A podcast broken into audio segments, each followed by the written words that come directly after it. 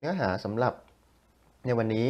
เราจะมาดูสาขาต่างๆของวิชารัฐศาสตร์นะครับซึ่งค้างไว้แล้วก็จะเป็นหัวข้อสุดท้ายของบทที่หนึ่งด้วยนะครับสาขาต่างๆของการศึกษาทางรัฐศาสตร์นะครับตั้งแต่ต้นมานักศึกษาจะเห็นว่าจริงๆแล้วการศึกษาทางรัฐศาสตร์เนี่ยมันกว้างมากแล้วก็พอพูดถึงเรื่องการเมืองเนี่ยมันก็ยังเรียกได้ว่าค่อนข้างคลุมเครือด้วยซ้ำไปนะครับมันมีหลายมิติของการเมืองนะครับแต่หลักๆในที่นี้เนี่ยนะครับมิติหลักของการเมืองก็คือการใช้อำนาจเพื่อจัดสรรผลประโยชน์ให้กับประชาชนให้เกิดประโยชน์สุขให้กับประชาชนรัฐศาสตร์คือการศึกษาเกี่ยวกับการเมืองศึกษาเกี่ยวกับรัฐะดูว่ารัฐนั้นได้ทำมีกระบวนการอย่างไรในการจัดสรรในการใช้อำนาจเพื่อจัดสรรประโยชน์สุขให้กับประชาชนนั่นเองอย่างไรก็ตามนะครับในการแยกแยะสาขาวิชาของรัฐศาสตร์เนี่ยหลักๆในที่นี้นะครับเดี๋ยวเรามาดูกันนะครับว่าการเรียนรัฐศาสตร์เนี่ยมันมีสาขาอะไรบ้างนะครับอันดับแรกสุดนะครับจะว่าไปก็คือเป็นสาขาการศึกษาทางด้านรัฐศาสตร์ที่เก่าแก่ที่สุดของโลกก็ว่าได้นะครับก็คือการศึกษาด้านปรัชญาการเมือง political philosophy นะครับการศึกษาแนวนี้นะครับถ้าจุดเริ่มต้นเนี่ยนะครับถ้าเราจุดเริ่มต้นแบบที่มีการบันทึกไว้เนี่ยเราอาจจะเห็นว่าแน่นอนก็คือมาจากยุคกรีกนั่นเองนะครับรากเหง้าจริงๆก็แน่นอนน่าจะมาต้นต้นทางสุดเลยก็ว่าได้น่าจะมาจากโซเครติสนั่นแหละนะครับโซเครติสเนี่ยนะครับเป็นนักปรัชญาผู้สอนปรัชญาการเมืองนะครับมาตั้งแต่เริ่มแรกแล้วก็ว่าได้แต่อย่างที่บอกไปเมื่อครู่ก็คือวิธีการสอนของโซเครติสเนี่ยโซเครติสนั้นนะครับใช้วิธีการสอนแบบเดินไปตามท้องถนนแล้วก็โซเครติสเองนะครับเป็นเขาเรียกว่าเป็นนักปรัชญาแก่ๆคนหนึ่งนะครับแต่งตัวปอนๆนะครับเดินท่อมๆไปตามท้องถนนของนครรัฐเอเธนแล้วก็เที่ยวไปถามคำถามนะครับตั้งคำถามในเชิงปรัชญาขึ้นมาคำถามในเชิงปรัชญาก็เป็นคำถามที่ง่ายแต่ตอบยากนะครับอย่างเช่นว่าการเมืองการปกครองอะไรดีที่สุดเห็นไหมฮะจริงๆคำถามนี้เนี่ยโอ้โหมันเป็นคำถามที่คลาสสิกมากนะครับโซเครติสตั้งคำถามนี้มาตั้ง สองพันห้าร้อย กว่าปีมาแล้วนักศึกษาเชื่อไหมครับว่าจนถึงปัจจุบันนี้เนี่ยอย่างคนไทยเราเนี่ยนะครับเราก็ยังตั้งคำถามนี้ด้วยเช่นเดียวกันเราก็ยังไม่สามารถที่จะมีคำตอบที่ดีได้ประเทศตะวันตกเขาอาจจะมีแล้วนะครับเขาบอกว่าระบอบประชาธิปไตยแบบตะวันตกแบบมีส่วนร่วมของเขาเนี่ยคือรูปแบบการเมืองที่ดีที่สุดนะครับเขาไม่จำเป็นต้องไปศึกษาปรัชญาการเมืองเพื่อหาระบอบที่ดีอีกต่อไปแต่บ้านเราเนี่ยนะครับประเทศกำลังพัฒนาหรือค่อนไปทางด้อยพัฒนาของอย่างบ้านเราเนี่ยเราจะเห็นว่าเรายังถกเถียงกัน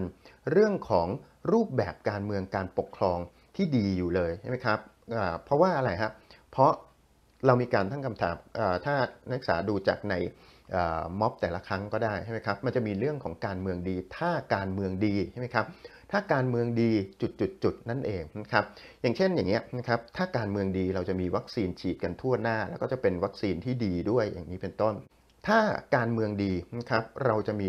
มีวัคซีนที่ฉีดอย่างทั่วถึงนะครับการระบาดมันจะมันก็จะถูกจำกัดลงอย่างเช่นในประเทศตะวันตกตอนนี้เนี่ยนะครับ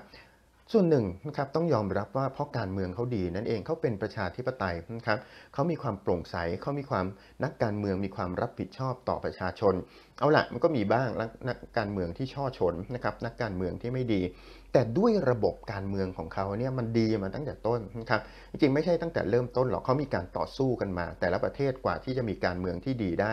ทำไมครับมีสงครามกลางเมืองสหรัฐอเมริกาอย่าลืมนะครับว่าที่สหรัฐอเมริกาเป็นผู้นำโลกอยู่จนกระทั่งถึงทุกวันนี้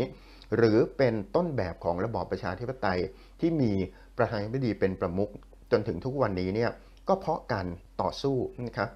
ทั้งจากการต่อสู้การปลดปล่อยตัวเองจากการเป็นอาณานิคมของอังกฤษนะครับเพิ่งฉลอง Independence Day ไปเนาะนะครับแล้วก็การต่อสู้ในสงครามกลางเมือง Civil War นั่นเองนะครับเพราะฉะนั้นเนี่ยมันต้องมีการหลั่งเลือดกว่าที่การเมืองเขาจะดีของเราเองก็เหมือนกันนะครับเราก็หลั่งเลือดมาเยอะแล้วนะครับผ่านเหตุการณ์ต่อสู้ทางการเมืองก็เยอะแต่ว่าการเมืองก็ยังมีการตั้งคำถามว่าการเมืองมันยังไม่ดีนั่นเองนะครับบางคนอาจจะท้วงติ่งว่าก็ เขาเป็นประเทศตะวันตกนะครับเขาร่ำรวยนี่ใช่ไหมครับ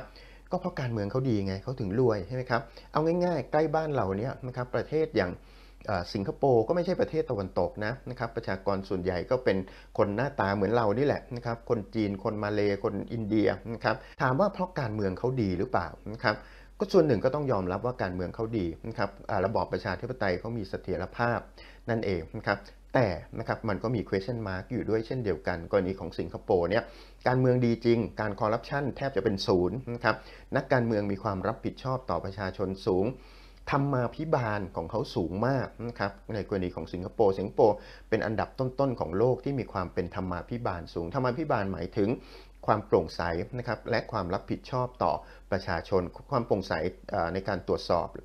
ที่ประชาชนสามารถตรวจสอบได้แล้วก็การรับผิดชอบต่อประชาชนเนี่ยนะครับมีความอยู่ในระดับสูงต้นๆของโลกเลยก็ว่าได้นะครับแต่อย่างที่บอกนะครับแต่ว่าอย่าลืมว่าสิงคโปร์ก็เป็นระบอบประชาธิปไตยแบบพรรคเด่นพรรคเดียวนะครับก็คือพรรคเดียวครองอำนาจยาวนานนั่นเองนะครับมาตั้งแต่เรียกได้ว่าก่อตั้งประเทศเลยก็ว่าได้นะครับมีพรรคเดียวแล้วก็ระบบกฎหมายของเขาเข้มงวดมากมีการบังคับใช้กฎหมายอย่างเข้มงวดคนสิงคโปร์เนี่ยนะครับอาจจะยิ้มยากหน่อยนะครับจะไม่ค่อยมีอารมณ์ขันสักเท่าไหร่นะครับเพราะว่าเขาจะต้องอยู่ในระเบียบวินัยนะครับค่อนข้างสูงเลยทีเดียวนะครับนะครับสิงคโปร์มีการเมืองที่ดีนะครับแต่ในเวลาเดียวกันมันก็มี question ด้วยเช่นเดียวกันว่ามันต้องแลกมาด้วยประชาชนถูกจำกัดสิทธิเสรีภาพใช่ไหมนะครับคนสิงคโปร์เองเนี่ยจริงๆเขาเขาตัดสินใจเลือกพรรครัฐบาลของเขาก็เพราะว่าเขาไม่อยากเป็นแบบประเทศไทยอันนี้บอกตรงเลยอาจารย์ไปสิงคโปร์หลายครั้งปกติเนี่ยจะต้องไปทุกปีไปแลกเปลี่ยนความรู้ทางวิชาการอะไรต่อมีอะไรนักวิชาการของเขาเขาบอกเลยบอกว่าเขาไม่อยากให้สิงคโปร์เป็นแบบประเทศไทยก็คือมีการชุมนุมกันตลอดเวลาในช่วงสิบปียี่สิบปีที่ผ่านมาโอ้ประเทศไทยชุมนุมประท้วงเยอะแยะมากมายนะครับแต่เขาก็ชื่นชอบนะครับว่าคนไทยมีเขาเรียกว่า open mind นะครับก็คือว่าสามารถที่จะมีแสดงความคิดเห็นได้อย่างเสรีมากกว่าประเทศเขานั่นเองนะครับมันมีข้อดีข้อด้อยนั่นเองนะครับในการพิจารณาเกี่ยวกับอันนี้คือคำถามในทางปรัชญาการเมืองนะครับที่มีการศึกษากันมาช้านานปัจจุบันนี้เราก็ยังมีการศึกษาปรัชญาการเมืองอยู่นะครับแล้วก็ที่สำคัญก็คือเวลาที่มันมีการตั้งคำถามเกี่ยวกับระบอบการเมืองเนี่ยอย่างเช่นในการชุมนุมของเยาวชนอย่างพวกเราเนี่ยเห็นไหมครับที่อาจารย์ยกตัวอย่างหลายครั้งเยาวชนปลดแอกอยากจะเอาสังคมนิยมมาใช้ก็เพราะว่าเขาตั้งคำถามกับสิ่งที่มันเป็นอยู่ทุกวันนี้นี่แหละนะครับระบอบประชาธิปไตยไทยที่มันเป็นอยู่ทุกวันนี้มันดีแล้วหรือยังมันควรจะมีระบอบทางเลือกหรือไม่นี่ก็เป็นคำถามในทางปรัชญานะครับแล้วก็จะเห็นว่าเพจของเยาวชนปลดแอกเองเขาจะมีข้อเขียนในเชิงปรัชญานะครับที่ออกมาเผยแพร่นะครับซึ่งถ้าไปตามอ่านดูหลายๆเรื่องก็น่าสนใจหลังๆก็ทำเป็นคลิปด้วยนะครับไปสัมภาษณ์อาจารย์ประจักษ์ไปสัมภาษณ์นักวิชาการทางทางเขาเรียกว่าทางสายลิเบอรัลอะไรต่างๆเหล่านี้เนี่ยนะครับหรือแม้แต่นะครับทำเป็นพวกแบนเนอร์นะครับทำเป็นป้ายประกาศอะไรต่อมีอะไรนะครับต่างๆเหล่านี้เนี่ยนะครับมันก็มีเช่นคำถามหลายๆคำถามนั่นแหละว่ารัฐสวัสดิความเป็นรัฐสวัสดิการเหมาะสมกับประเทศไทยหรือไม่นะครับอย่างนี้เป็นต้นก็เป็นสิ่งที่นักปรัชญาการเมืองต้องมาคบคิดอีกอันหนึ่งเป็นการศึกษาเกี่ยวกับพลังเคลื่อนไหวทางการเมือง political dynamic ในที่นี้พลังเคลื่อนไหวทางการเมืองในที่นี้เราอาจจะนึกถึงการชุมนุมของประชาชนไม่ไม่ใช่เฉพาะการลักษณะการชุมนุมของประชาชนเท่านั้นแต่ยังรวมไปถึงกลุ่มการเมืองต่างๆนะครับที่มีการเคลื่อนไหวเพื่อช่วงชิงอำนาจนะครับทางการเมืองในที่นี้นะครับเราจะเห็นการช่วงชิงอำนาจการงัดข้อกันทางการเมืองนะครับอย่างเช่นในช่วงสัปดาห์สองสัปดาห์สองสัปดาห์ที่ผ่านมานี้เนี่ยเราก็จะเห็นการงัดข้อกันของสสนะครับแน่นอนสสฝ่ายค้านกับรัฐบาลเนี่ยงัดข้อกันเป็นเรื่องปกติอยู่แล้วถ้าเมื่อไหร่ที่สสฝ่ายค้านกับรัฐบาลไม่งัดข้อกันนี้สิจะมีปัญหาละนะครับประเทศจะมีปัญหาละนะครับแต่ว่าบางบางครั้งเราก็จะเห็นการงัดข้อกันทางการเมืองของพรรครัฐบาลกันเองอย่างนี้เป็นต้นเห็นไหมครับนี่ก็คือพลังเคลื่อนไหวทางการเมืองอันหนึ่งยังรวมไปถึงพลังนะครับที่เป็นการรวมกลุ่มกันนะครับในเชิงเศรษฐกิจด้วยนะครับใน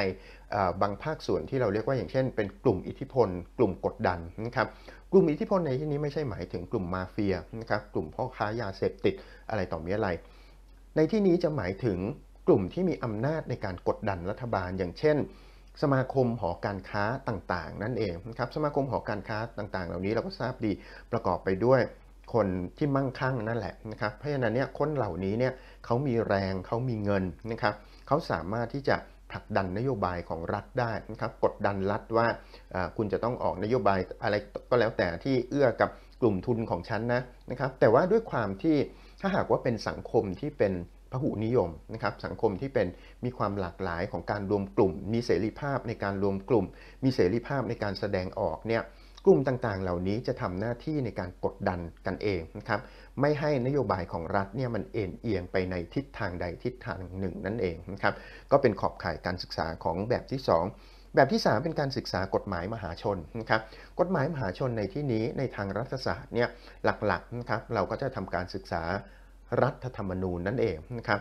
รัฐธรรมนูญในที่นี้เนื่องจากว่าอย่างที่บอกไปหลายครั้งแล้วนะครับว่ามีสถานะของการเป็นสถาบันทางการเมืองก็เพราะว่ารัฐธรรมนูญนั้นกำหนดพฤติกรรมทางการเมืองของผู้คนนั่นเองกำหนดความเป็นไปของประเทศชาติกำหนดระบอบการเมืองการปกครองนะครับกำหนดระบบเศรษฐกิจของชาตินั่นเองนะครับเพราะฉะนั้นเนี่ยมันเกี่ยวโยงกับชีวิตผู้คนนะครับการศึกษาเกี่ยวกับกฎหมายมหาชนโดยเฉพาะอย่างยิ่งการศึกษาเกี่ยวกับกฎหมายรัฐธรรมนูญเนี่ยจึงมีความสำคัญอย่างมากคนที่เรียนรัฐศาสตร์เรียกได้ว่าไม่ว่าจะเป็นสาขาไหนก็แล้วแต่นะครับมีความจำเป็นอย่างยิ่งที่จะต้องมีการศึกษาเรื่องของรัฐธรรมนูญนะครับอย่างเช่นในสาขาการเมืองการปกครองเนี่ยนะครับจะมีวิชานะครับที่อยู่ในวิชาระดับสูงขึ้นไปนะครับโดยเฉพาะอย่างยิ่งในระดับปริญญาโทนะครับหรือว่าในบางมหาวิทยาลัยมีระดับปริญญาเอกเนี่ยนะครับก็จะมีการศึกษาเกี่ยวกับรัฐธรรมนูญเปรียบเทียบอย่างนี้เป็นต้นเป็นวิชาที่สนุกนะครับก็คือว่าจะเอารัฐธรรมนูญดีๆของหลายๆประเทศเนี่ยไม่ว่าจะเป็นสหรัฐอเมริกายุโรปอังกฤษฝรั่งเศสเยอรมันนะครับต่างๆเหล่านี้ที่ได้ขึ้นชื่อว่ามีรัฐธรรมนูญที่ดีเนี่ยเอามาทำการศึกษานะครับว่าทำไมเขาทำอย่างไรคนที่ร่างรัฐธรรมนูญเหล่านี้เขาคิดอย่างไรสภาพแวดล้อมของการร่างรัฐธรรมนูญของเขาเนี่ยมันเป็นมาอย่างไรนะครับแล้วก็รวมไปถึงว่าการศึกษาเหล่านี้นะครับสามารถจะเอามาประยุกต์ใช้กับประเทศไทยได้อย่างไรนั่นเองนะครับเพราะว่าอย่าลืมว่าวาระอันหนึ่งนะครับที่เรายังค้างตึงอยู่ในการเมืองระดับชาติก็คือเรื่องของการแก้รัฐธรรมนูญนั่นเองนะครับซึ่งก็มีการเราก็ได้เห็นการงัดข้อกันทางการเมืองนะครับใน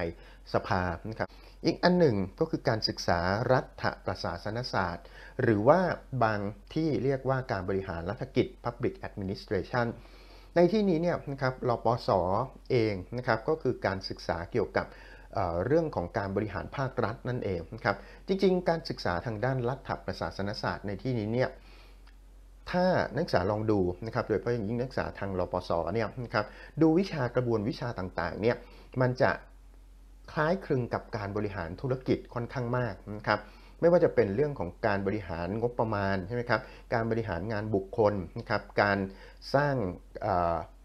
ระบบการตรวจสอบโปร่งใสการตรวจสอบได้อะไรต่างๆเหล่านี้การเขียนโปรเจกต์ต่างๆนะครับหรือแม้แต่นะครับการศึกษาเกี่ยวกับอย่างหลังๆเราจะได้ยิน อ, องค์กรสมัยใหม่ที่ที่เรียกว่าโซเชียลเอ็นเตอร์ไพรส์อย่างนี้เป็นต้นนะครับ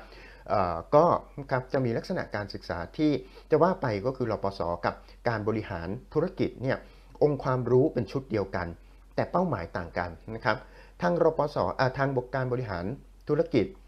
จะมุ่งเน้นการศึกษาองค์ความรู้ต่างๆเพื่อมุ่งสร้างผลกำไรให้กับองค์กรเป็นหลักนั่นเองนะครับแต่ในขณะที่ทางรปศ.นะครับหรือทางบริหารธุรกิจเนี่ยก็จะทำการศึกษาเหมือนกัน approach เดียวกันแนวคิดเหมือนกันแต่จะมุ่งเน้นการสร้างประโยชน์ให้กับประชาชนสูงสุดเห็นไหมฮะความเหมือนความต่างมันอยู่ตรงนี้นะครับก็คือว่าทางบริหารธุรกิจมุ่งสร้างผลกำไรทำไงก็ได้ให้บริษัทเนี่ยมีกำไรมากที่สุดให้เป็นไปได้นะครับพนักงานมีสวัสดิการที่ดีที่สุดมีโบนัสตอบแทนอะไรต่อมีอะไรแต่ทางรปศ.เนี่ยจะมุ่งเน้นการศึกษาเพื่อให้ประชาชนมีได้รับประโยชน์มากที่สุดแม้ว่าองค์กรจะขาดทุนนะครับ อย่างเช่นเราจะเห็นหน่วยงานรัฐที่ขาดทุนเยอะๆนะครับหลายหน่วยงานนะครับอย่างเช่นขสมก.อย่างนี้เป็นต้นนะครับขนส่งมวลชนกรุงเทพเนี่ยขาดทุนขาดทุนแต่ก็ต้องให้บริการรถเมล์ราคาถูกอยู่นะครับเพื่อให้ประชาชนได้ประโยชน์สูงสุดนั่นเองนะครับการ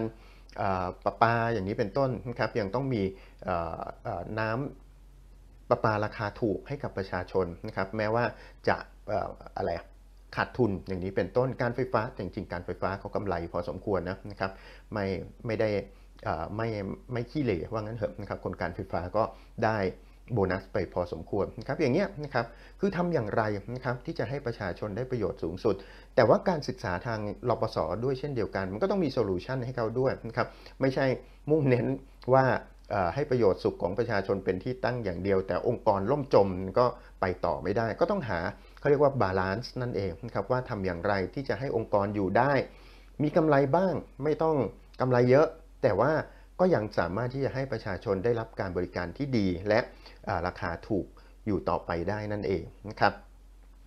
การศึกษาอีกแนวหนึ่งก็คือการศึกษาความสัมพันธ์ระหว่างประเทศนะครับ international relation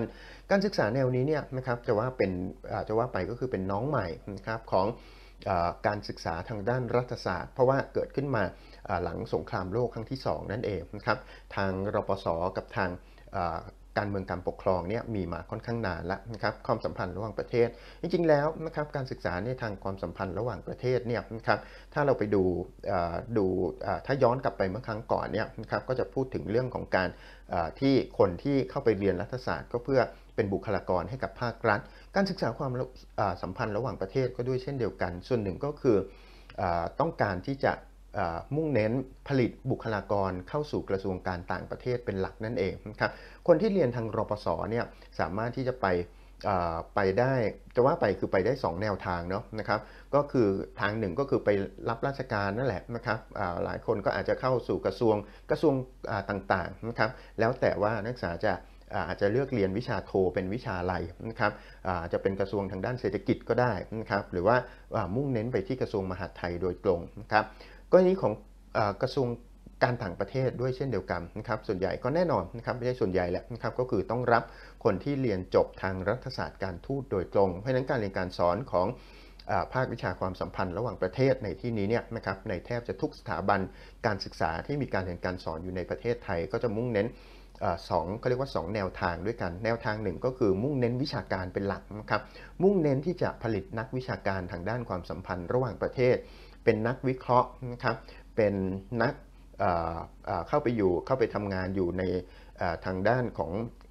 นโยบายและแผนของหน่วยงานราชการหรือว่าเป็นบริษัทเอกชนนะครับเช่นเดียวกับทางรปส.รปส.เองก็สามารถที่จะไปทางเอกชนได้ค่อนข้างมากด้วยเช่นเดียวกันนะครับในขณะที่อีกทางหนึ่งก็คือการมุ่งเน้นให้เป็นนักการทูตนะครับสมัยที่อาจารย์เรียนการทูตที่ธรรมศาสตร์เนี่ยนะครับก็จะมีมีสองเขาเรียกว่าสองเหมือนกับคือเราต้องเรียนสองสองแทร็กไปพร้อมๆกันแทร็กหนึ่งก็คือเรียนวิชาการเข้มข้นเลยนะครับการเรียนในทางฝั่งนี้เนี่ยก็คือจะเป็นการให้ความรู้ว่าถ้าคุณเป็นนักการทูตนะครับคุณจะต้องมีความรู้ที่กว้างขวางนะครับหลากหลายนั่นเองนักการทูตในปัจจุบันนี้เนี่ยนะครับมีภารกิจที่มากกว่านะครับการไปนั่งอยู่ที่อยู่ที่สถานทูตตามประเทศต่างๆนะครับนักการทูตจะต้องมีความรอบรู้นะครับไม่ใช่เฉพาะประเทศที่ตนเองเข้าไปประจำการเท่านั้นแต่จะต้องสามารถเชื่อมโยงสิ่งปรากฏการณ์ต่างๆที่เกิดขึ้นทางการเมืองของประเทศที่ตนเองไปประจำอยู่แล้วเอามาเชื่อมโยงกับประเทศไทยให้ได้อย่างเช่นเอาง่ายๆนะครับก็คือว่าหลังๆเรื่องของเศรษฐกิจเนี่ยมันมานะครับช่วงก่อนโควิดเนาะนะครับนักการทูตจะต้องมีความรู้ในเชิงเศรษฐกิจด้วยนะครับก็คือว่าสมมุติว่าเราถูกเป็นนักการทูตนะครับเราถูกส่งไปประจำประเทศเซียร่าเลโอนอย่างนี้เป็นต้นนะครับเราไปประจำอยู่ที่ประเทศเซียร่าเลโอนเนี่ยนะครับนอกจากเราจะต้องไปทำเรื่องเอกสารนะครับเราจะต้องไปให้บริการคนไทยนักธุรกิจที่ไปทำธุรกิจอยู่ในที่ที่ประเทศนั้นนะครับไปดูแลคนไทยนะครับที่เขาจะต้องทำต่ออายุบัตรประชาชนนะครับต่อเล่มพาสปอร์ตอะไรต่อมีอะไรหรือว่ามีปัญหาประสบปัญหาทำพาสปอร์ตหายอะไรต่อมีอะไรนะครับเรายังจะต้องแสวงหาเขาเรียกว่า ความรู้ของประเทศนั้นด้วยนะครับโดยเฉพาะอย่างยิ่งระบบเศรษฐกิจของประเทศนั้นความต้องการทางเศรษฐกิจของประเทศนั้นนะครับโจทย์ที่รัฐบาลนะครับทุกยุคทุกสมัยตั้งแต่จะเรียกว่าตั้งแต่ขึ้นยุคมิเลเนียมเป็นต้นมาหลังปีสองพันเป็นต้นมาเนี่ยครับก็คือการที่จะให้นักการทูตเหล่านี้เนี่ยคุณต้องหาข้อมูลทางเศรษฐกิจมาว่าประเทศที่คุณไปประจำเนี่ยเขามีเขาจะเอามาเชื่อมโยงกับไทยได้อย่างไรอย่างเช่นเราไปประจำอยู่เซราเลโอนเนี่ยโอ้โหคิดแทบไม่ออกเลยมันสัมพันธ์กับไทยยังไงเนี่ยนะครับในเชิงเศรษฐกิจนะนะนะครับเราอาจจะไปค้นพบว่าเฮ้ยคนเซราเลโอนเนี่ยเขาชอบกินข้าวหอมมะลิมากอ้าวเห็นไหมได้ละนะครับได้หนึ่งขยักละแต่ทีนี้เราไปดูตลาดของประเทศเซราเลโอนใช่ไหมครับปรากฏว่าโอ้โหข้าวหอมมะลิในตลาดเซราเลโอนเนี่ยมันเอ่อ made in China ว่ะนะครับมัน made in Cambodia made in Laos อย่างนี้เป็นต้นนะครับของประเทศไทยเนี่ยมีอยู่บ้างแต่แพงมากเพราะถือว่าเป็นสินค้าพรีเมียมอย่างนี้เป็นต้นทีนี้เราก็ต้องกลับมาคิดละว่าทำอย่างไรที่จะให้คนเซราเลโอนเนี่ยเขาได้กินข้าวไทยนะครับโดยที่ไม่จำเป็นต้องเป็นเป็นของพรีเมียมว่างั้นเถอะนะครับเชื่อไหมครับข้าวไทยเนี่ยหลายๆประเทศมันเป็นของพรีเมียมเนาะนะครับแล้วก็เวลาที่มีการเขาเรียกว่ามีงานเลี้ยงดีๆเนี่ยนะครับเขาจะใช้ข้าวหอมมะลิไทยนี่แหละนะครับถ้าเป็นประเทศที่เขามีการกินข้าวเนี่ยนะครับแต่ว่าถ้าเป็นในชีวิตประจำวันนะครับเขาก็จะกินข้าวหอมมะลิจากแคนเบเดียก็ได้นะครับจากที่อื่นก็ได้นะครับหรือว่าข้าวลองเกรนนะครับของอินเดียนะครับมันมันจะแข็งๆเนาะข้าวอินเดียมันจะฝืดๆคอหน่อยนะครับสู้ข้าวหอมมะลิไทยไม่ได้นี่เป็นต้นเพราะฉะนั้นเราจะทำยังไงล่ะนะครับที่จะให้คนเซราเลโอนเนี่ยเขากินข้าวไทยเขาสั่งซื้อซื้อข้าวจากประเทศไทยให้มากขึ้นแล้วก็ให้เป็นอาหารหลักของคนเซราเลโอนไปเลยอย่างนี้เป็นต้นแต่ว่าโจทย์ยากอีกอันหนึ่งก็คือทำไมครับเซราเลโอนไม่ใช่ประเทศร่ำรวยยากจนด้วยซ้ำไปนะครับอ้าวทีนี้ทำอย่างไรล่ะนะครับเราอาจจะไปค้นพบว่าเซราเลโอนเนี่ยมีเหมืองเหมืองเพชรอย่างนี้เป็นต้นโอ้โหประเทศนี้เขามีเพชรว่ะนะครับเพราะฉะนั้นถ้าคุณเป็นนักการทูตที่ประจำอยู่เซราเลโอนคุณต้องทำไมครับคุณต้องหาวิธีว่าทำอย่างไรที่จะให้เอาเพชรของเซราเลโอนมาแลกกับข้าวไทยให้ได้เห็นไหมฮะเพราะฉะนั้นคนที่เรียนความสัมพันธ์ระหว่างประเทศเนี่ยจึงต้องมีความรู้ไม่ใช่เฉพาะเรื่องของการทูตโปรโตคอลทางการทูตต่างๆจะต้องมีความรู้กว้างและลึกนะครับในทุกเรื่องด้วยซ้ำไปนะครับอีกสาขาหนึ่งนะครับที่เป็นสาขาที่เก่าแก่มากที่สุดเลยก็ว่าได้ของการศึกษาทางรัฐศาสตร์ก็คือการเมืองการปกครองนั่นเองนะครับการเมืองการปกครองแน่นอนนะครับเป็นการศึกษาเกี่ยวกับเรื่องของสถาบันทางการเมืองเกี่ยวกับการศึกษาเกี่ยวกับอำนาจทางการเมืองนะครับการต่อสู้ทางการทางการเมืองการแย่งชิงอำนาจทางการเมืองเพื่อใช้อำนาจนั้นนะครับเพื่อผลประโยชน์สุขของประชาชนอย่างนี้เป็นต้นนะครับก็จะมีแนวคิดหลายๆประการนะครับที่พยายามเข้าไปศึกษาดูเรื่องของอย่างเช่นเรื่องการศึกษาเกี่ยวกับรัฐะอำนาจรัฐะแหล่งที่มาของอำนาจรัฐต่างๆเหล่านี้เป็นต้นหรือนะครับอย่างที่ยกตัวอย่างไปครั้งก่อนก็คือการศึกษารัฐตามแนวทางมาร์กซิสก็คือจะศึกษาว่ารัฐ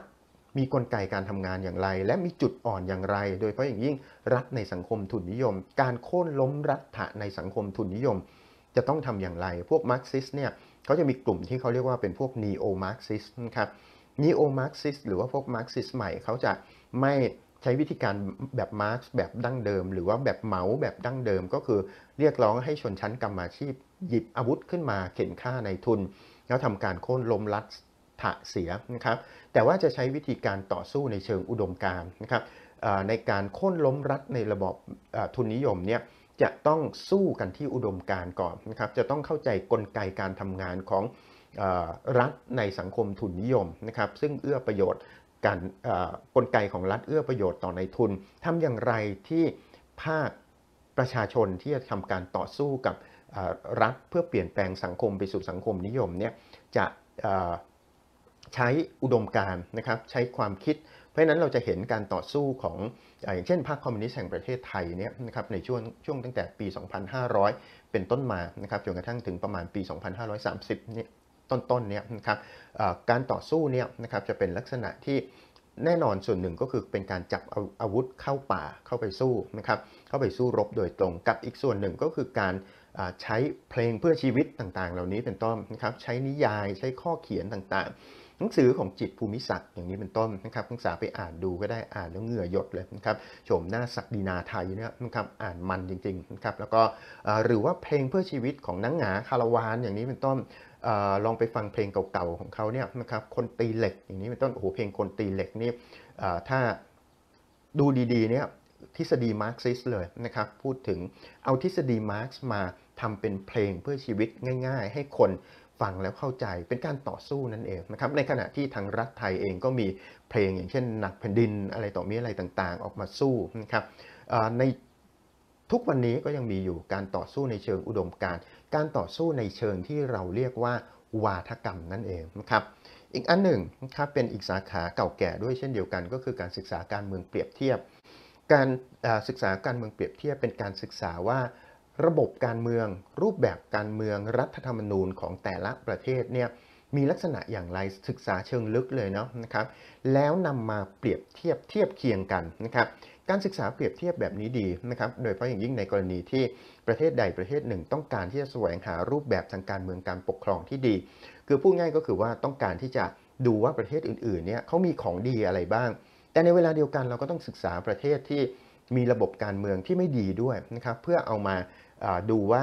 มาเป็นบทเรียนนั่นเองนะครับอริสโตเติลน่าจะเรียกได้ว่าเป็นบุคคลที่ทำการศึกษาการเมืองเปรียบเทียบเป็นคนแรกๆของโลกเลยก็ว่าได้นะครับเพราะว่าในการศึกษาการเมืองเปรียบเทียบของอริสโตเติลที่ว่านี้อริสโตเติลส่งลูกศิษย์ลูกหาเนี่ยไป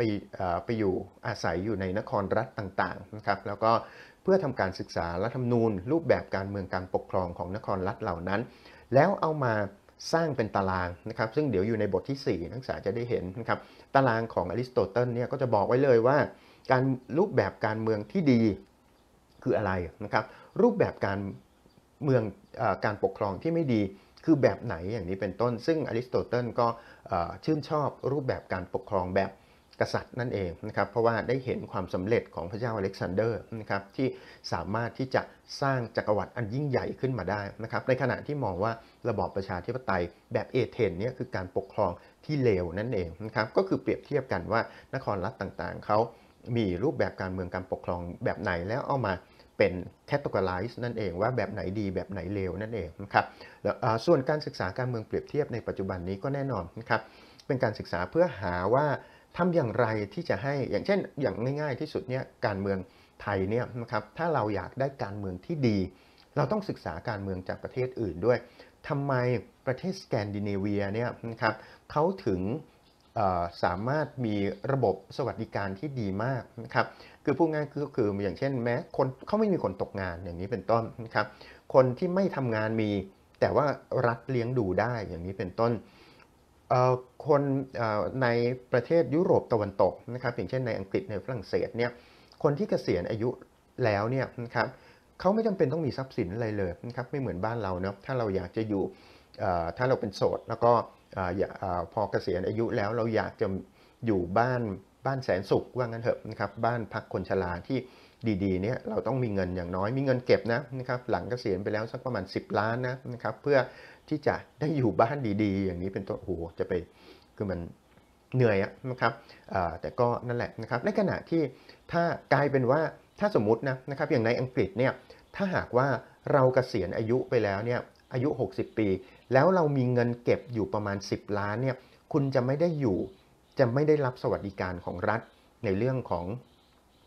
ของการดูแลผู้สูงอายุนั่นเองนะครับเพราะเขาถือว่าอะไรคุณรวยอ่ะคุณก็ไปใช้เงินของคุณสิใช่ไหมครับแต่ถ้าถ้าหากว่าเราไม่มีตังค์นะครับเขาดูแลเราไปจนกระทั่งตายนั่นเองหลังๆมานี้เนี่ยในประเทศตะวันตกจะมีอีกอาชีพหนึ่งนะครับเป็นอาชีพแล้วก็เริ่มมีแนวโน้มเข้ามาในประเทศไทยแล้วเป็นอาชีพใหม่นะครับเป็นอาชีพที่น่าจะเรียกได้ว่าเป็นเขาเรียกว่าผู้ดูแลคนใกล้ตายนะครับก็คือการทำอย่างไรที่จะให้คนผู้สูงอายุที่กำลังถึงช่วงสุดท้ายของชีวิตแล้วเนี่ยตายอย่างมีความสุขนั่นเองคือในประเทศไทยเราเนี่ยอาจจะเป็นลักษณะที่ว่าเป็นคนที่ดูแลคนเฒ่าคนแก่นะครับผู้สูงอายุในสถานดูแลผู้สูงวัยเนาะนะครับแต่ในประเทศตะวันตกเขาค่อนข้างแอดวานซ์ไปอีกก็คือว่าคนเหล่านี้ยังสามารถเป็นพี่เลี้ยงให้กับคนที่ตัดสินใจ ตายจบชีวิตด้วยตัวเองก็คือการทำการุณยฆาตนั่นเองก็คือตัดสินใจว่าพอละฉันไม่อยู่แล้วนะครับอายุฉันอยู่มาอายุเจ็ดสิบเก้าปีแล้วฉันเหนื่อยตายดีกว่านะครับกฎหมายของบางประเทศอนุญาตแล้วเขาก็จะมีคนมาคอยดูแลนะครับว่าจนกระทั่งท้ายที่สุดก่อนที่คุณจะถูกถอดไอ้อะไรอะท่อออกซิเจนออกแล้วก็ปล่อยให้คุณตายไปอย่างสงบเนี่ยนะครับเขาจะมีอาชีพหนึ่งนะครับเป็นเหมือนกับเป็นเป็นพยาบาลนั่นแหละนะครับมาคอยดูแลแต่ว่าไม่ได้เป็นนักวิชาชีพพยาบาลโดยตรงแต่ว่าเขาจะมีคนต้องเป็นคนที่มีความรู้ทางด้านจิตวิทยาด้วยนะครับแล้วก็ต้องเป็นคนที่เข้าใจธรรมชาติของมนุษย์ด้วยเช่นเดียวกันนั่นเองนะครับการเมืองที่ดีเนี่ยมันจะมีได้อย่างไรถ้าเราไม่ศึกษาเปรียบเทียบใช่ไหมครับสแกนดิเนเวียก็ดียุโรปตะวันตกก็ดีสหรัฐอเมริกานะครับเขาทำอย่างไรประชากรของเขาถึงมีความเข้มแข็งได้ขนาดนั้นนะครับทำอย่างไรที่ประชาชนของเขามีความเป็นตัวของตัวเองเวลาที่มีการเลือกตั้งไม่ถูกซื้อเสียงทำอย่างไรที่จะให้ประชากรของเขากลายเป็นประชากรที่มีคุณภาพมีความคิดสร้างสรรค์สามารถที่จะสร้างนวัตกรรมอะไรต่างๆออกมาหรือแม้แต่อย่างเช่นจีนเนี่ยนะครับจีนทำอย่างไรที่สร้างระบบเศรษฐกิจที่ยิ่งใหญ่ขึ้นมาได้ขนาดนี้ทั้งๆ ท, ที่ระบอบการปกครองย้ำระบอบการปกครองนะครับระบอบการปกครองยังเป็นสังคมนิยมคอมมิวนิสต์อยู่อย่างนี้เป็นต้นนะครับซึ่งในขณะที่ประเทศที่เป็นต้นแบบของคอมมิวนิสต์จริงๆอย่างเช่นสหภาพโซเวียตก็ไปไม่รอดอย่างนี้เป็นต้นนะครับก็คือเป็นการศึกษาดูว่าความสำเร็จของแต่ละประเทศความล้มเหลวของแต่ละประเทศเขาเป็นอย่างไรแล้วแล้วก็เอามาทำการวิเคราะห์ในภาพรวมนั่นเองนะครับแล้วก็โดยเฉพาะอย่างยิ่งประเทศที่ต้องการที่จะแสวงหารูปแบบการเมืองการปกครองที่ดีอีกแบบหนึ่งเป็นการศึกษาแบบที่เราเรียกว่าเศรษฐศาสตร์การเมืองนะครับการศึกษาแนวนี้ก็คือจะศึกษาเกี่ยวกับปัจจัยในทางเศรษฐกิจที่ส่งผลต่อการเมืองอย่างที่เคยน่าจะเคยยกตัวอย่างไปหลายครั้งแล้วนะครับว่าเช่นกรณีการรวมตัวกันของพรรคไทยรักไทยนะครับที่สามารถเอาชนะการเลือกตั้งได้นะครับอย่างถล่มทลายอย่างที่ไม่เคยมีมาก่อนในประวัติศาสตร์การเมืองไทยนะครับก็คือพรรคไทยรักไทยเป็นการรวมตัวกันของกลุ่มทุนที่รอดพ้นจากการจากวิกฤตเศรษฐกิจในปีสองพันห้าร้อยสี่สิบนั่นเองนะครับแล้วก็เข้ามากุมบังเหียนประเทศโดยเน้นเรื่องของการพยายามที่จะกระตุ้นเศรษฐกิจแบบ dual track นะครับ dual track ก็คือเป็น taxonomic นั่นเองนะครับกระตุ้นเศรษฐกิจลากย่าไปพร้อมๆกับกระตุ้นเน้น เอส เอ็ม อี นะครับโครงการ โอ ท็อป หมู่บ้านละล้านอะไรต่อมีอะไรต่างๆเหล่านี้เนี่ยแต่ว่าในกรณีการศึกษาของนักเศรษฐศาสตร์การเมืองเขาก็จะไปดูว่าใครได้ประโยชน์ใครเสียประโยชน์นโยบายของรัฐต่างๆที่ออกมาเนี่ยนะครับกลุ่มทุนกลุ่มไหนภายในพรรคการเมืองใดได้ประโยชน์หรือกลุ่มไหนเสียประโยชน์แล้วการต่อสู้ออกมาก่อนที่จะออกมาเป็นนโยบายเหล่านี้เนี่ยมันเป็นมาอย่างไรเมื่อออกมาแล้วมันมีความเขาเรียกว่านโยบายมันมีความทับซ้อนของผลประโยชน์กันอย่างไรนะครับอย่างเช่นคุณเป็นรัฐมนตรีกระทรวงอุตสาหกรรมอย่างนี้เป็นต้นคุณออกกฎกระทรวงออกมาบางอย่างนะครับอย่างเช่นกฎกระทรวงบอกว่าอะไหล่รถยนต์นะครับที่มีการผลิตในประเทศที่มีโรงงานฐานการผลิตอยู่ในประเทศไทยเนี่ยคุณต้องซื้อจากบริษัทที่ผลิตในประเทศเท่านั้นและกำหนดสเปคของบริษัทนั้นขึ้นมานะครับออกเป็นกฎกระทรวงอุตสาหกรรมออกมากลายเป็นว่าไอ้สเปคของบริษัทที่ว่านี้นั้นเนี่ยมันตรงกับสเปคของอ่ะตรงกับลักษณะของบริษัทที่ตระกูลของคุณเป็นเจ้าของอย่างนี้เป็นต้นนะครับนักเศรษฐศาสตร์การเมืองเขาจะทำการศึกษาแล้วก็เปิดโปงออกมานะครับเพื่อให้เกิดความโปร่งใสในการดำเนินงานของรัฐบาลนั่นเองนะครับหลังๆเศรษฐศาสตร์การเมืองนี้มีบทบาทอย่างมากเนาะนะครับเพราะว่าหลายๆครั้งเนี่ยนะครับถ้าเราติดตามเพียงแค่ข่าวสารบ้านเมืองนะครับจากสื่อต่างๆแม้ว่าหลังๆจะมีสื่อโซเชียลมีเดียที่ที่ลงลึกนะครับเจาะขุดขยี้อะไรต่อมีอะไรลงไปแล้วเนี่ยนะครับแต่ถ้าให้ดีที่สุดเนี่ยถ้าพวกนักเศรษฐศาสตร์การเมืองนี่แหละนะครับเขาจะลงไปได้คือคือเขาจะมีการศึกษาในเชิงลึกนะครับมากไปกว่าบรรดาพวกโซเชียลมีเดียอีกเยอะมากนะครับโซเชียลมีเดียอาจจะเน้นความเขาเรียกว่าความหวือหวาในการนำเสนอข้อมูลข้อมูลนะครับแต่ว่านักเศรษฐศาสตร์การเมืองจะเป็นข้อมูลเชิงลึกที่เรียกได้ว่าเวลาที่เปิดเปิดวาร์ปข้อมูลข้อมูลออกมาแต่ละครั้งเนี่ยคุณเถียงไม่ได้เลยว่างั้นเถอะเพราะมันเป็นแฟกต์มันเป็นข้อเท็จจริงนั่นเองครับ